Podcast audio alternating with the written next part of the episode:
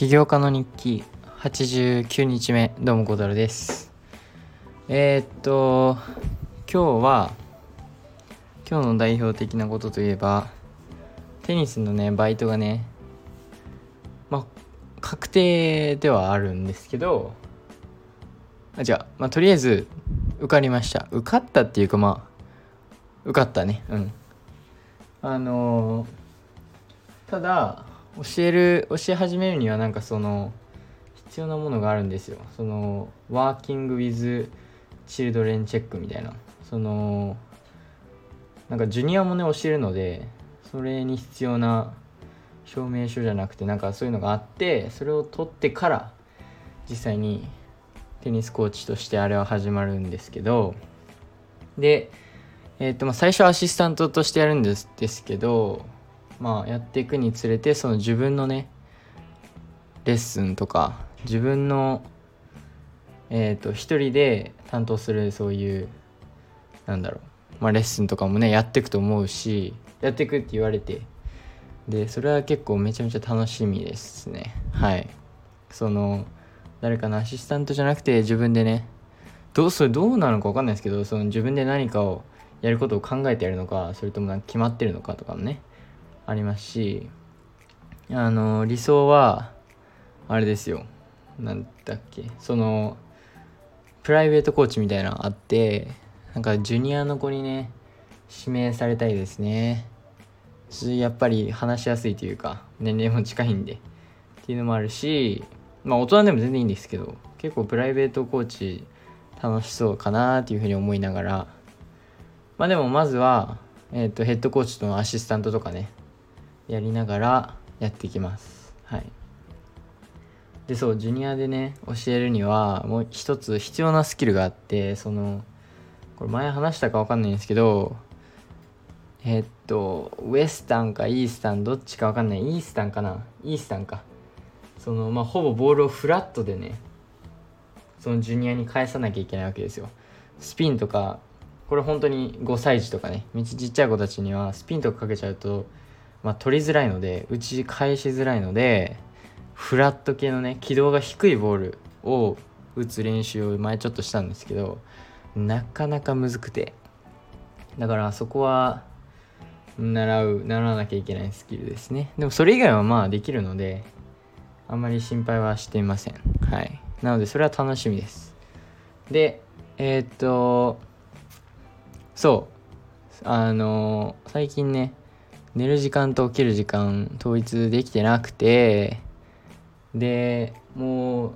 うしようって覚悟決めたのでだから今日こんなにあの早くねフォトキャスト撮ってるんですけどスケジュール Google カレンダーでねあのタイムブロッキングっていうやり方で、ま、その ToDo リストでねタスクを全部つけるんじゃなくてこの時間とこの時間はこれをするみたいな感じで作ってであの何て言うの？ habit っていうか、まあ、ルーティン結構大事なので、えー、朝のルーティン夜のルーティンはちゃんとねカレンダーに入れました。でえー、っとこれをしていったら全然もっと効率的な人生を送れると思うのでやっぱり寝る時間起きる時間はね統一するって決めました。はい。それは結構頑張ってね、従っていきたいです。まあもちろん無理な日とかもあると思うんですけど、基本的にはね、これ通りにやりたいと思います。はい。あ、で、ちなみに何かっていうと、えー、っと、寝るのを9時。今9時2分。ちょい遅れてる。で、起きるのを4時かな。で、7時間睡眠。取りつつ、あのあったんですよ。高校の時もね一時期4時に起きてた時期。これは僕と CTO 君がねなんか一緒にやってた時期があって。これ楽しかったんですけど普通に。あの朝ねあのめっちゃ静かで別になんなんかメールに通知来るわけでもなく何にも邪魔にならず、うん、例えばべあの学校の勉強したりとかあって。で僕は、まあ、学校の勉強じゃなくてその朝のねルーティンを作ってえー、っと例えばウォーキングしたりジム行ったりとかもありながらえっとまあいろいろあるんですよ。作ったやつを。でそれを朝やって、えー、作業開始がまあ大体6時半から7時かな。それまではさっき言ったジムとかウォーキングとかもね全部含めて朝のルーティンこなして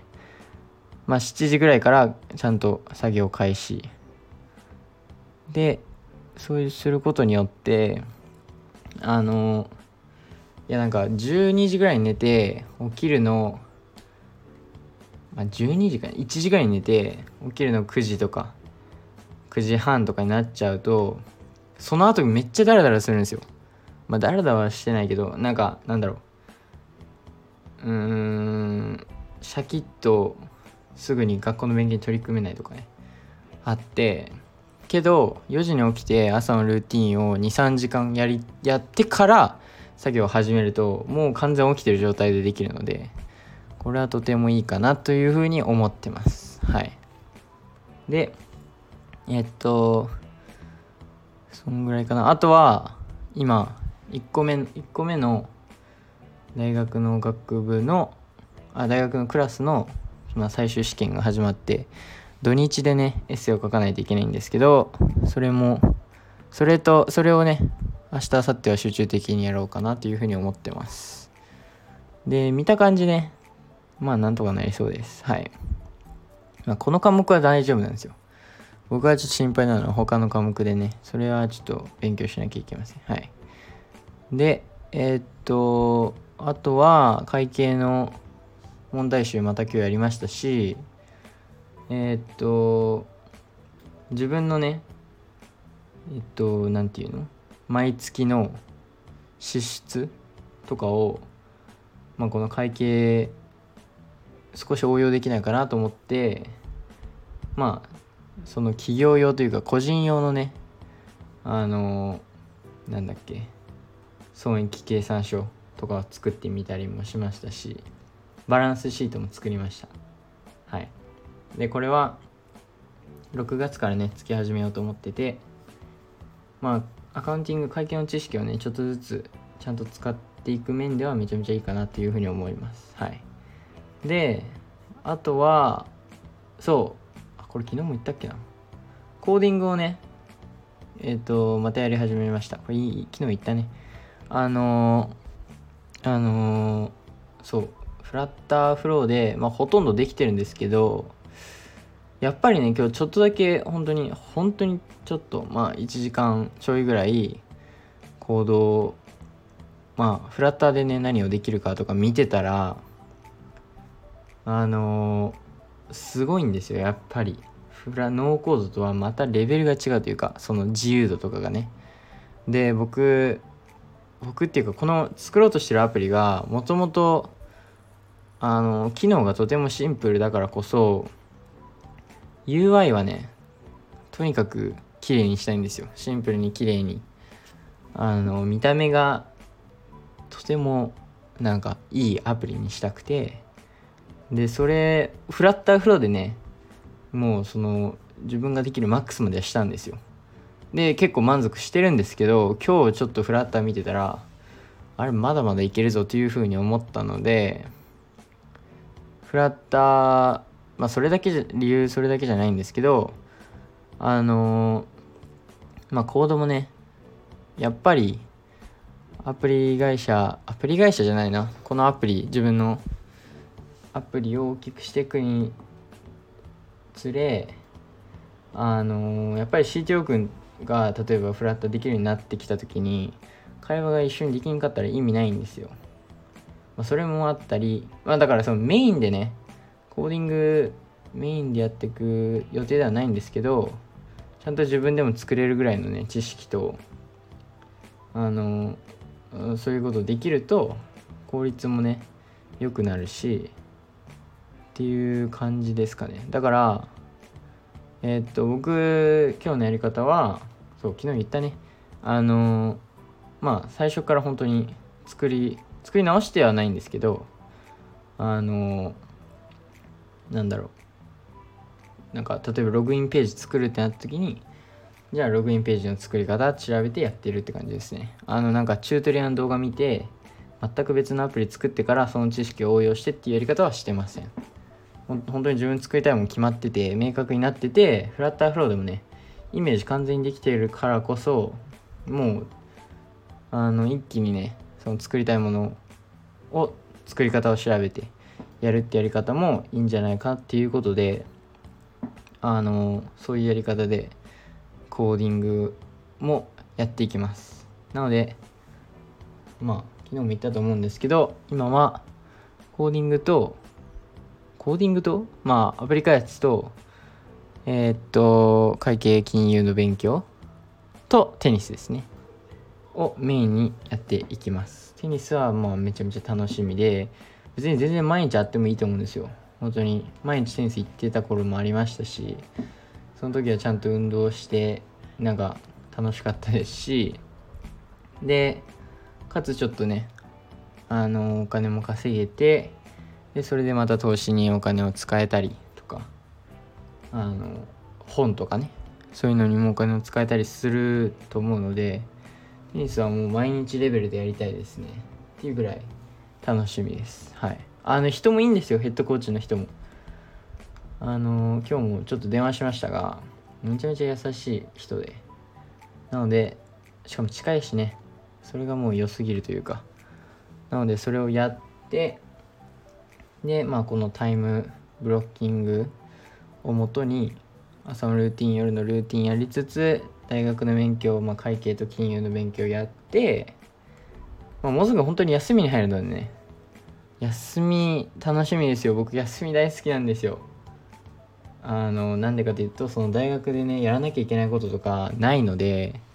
本当に時間の使い方が自分の自由になってそっちの方が僕やっぱりなんかいろいろやりたくなるんですよ。それを勉強もそうですしアプリ開発もそうですし。なのでうんと、まあ、休みに入ったらねこの効率のいい毎日を送りたいので今のうちに習慣づけておきたいなというふうに思ってます。はい。なので明日はとりあえずねこの1個目のテストをやってあさっての、まあ、夜提出してからちょっとアプリでねアプリ開発してその次の日とかからはもうまたいつも通りテニスとアプリ開発と会計金融って感じですね。はい。なのでプリ開発そうアプリ開発はね5月の終わりにねリリースできるリリースするって言ってたんですがえー、っとオペラハウス行った時にいろいろ話した結果ちょっとねこっちの方が絶対いいっていうまあ、絶対とは言い切れないんですけど、まあ、自分たちの中でねこっちの方がいいんじゃないかっていう機能を思いついたからそれをね導入しないといけないしまあだからもう少し時間かかりますね。なんですけどえっ、と多分時間かける価値は全然あると思っててもう MVP 何回かリリースしたしまあ、何回かリリースしたって言ってもあの大してちゃんとしたバージョンじゃないのでまあその今回ねリリースしよう次リリースするバージョンは本当に2人でね頑張って作った2人のアイディアでえー、っとまあリリースするとてもいい感じになるんじゃないかなというふうに思ってます。フラッターでやるしね。だからあのそれはそれで楽しみです。で最後にその会計と金はあの問題集ね今日もやりましたがどんどんどんどん学んでます。はい。ただなんかもう本当に全部新しいことなのであのなんだろう、まあ、まだ分かんないことだらけですが正直本当にあれ520問で他のテキストブックもまあ大体500問あるとしたらそれが6冊あるんでしょなので、まあ、3000問。3000問やったらもう基本はマスターしてると思うんですよ。絶対に。基本以上マスターしてるんじゃないかと思うのでそれをねとことんやっていきます。でもう早いうちにね会計マスターになっといて会計と金融マスターになっといてでまあ大学そっちの方が絶対楽ですしかつ早めにねアプリとか投信そういう知識を使えるのでそういう風に頑張っていきます。はい。なので、えー、また明日。それではバイバイ。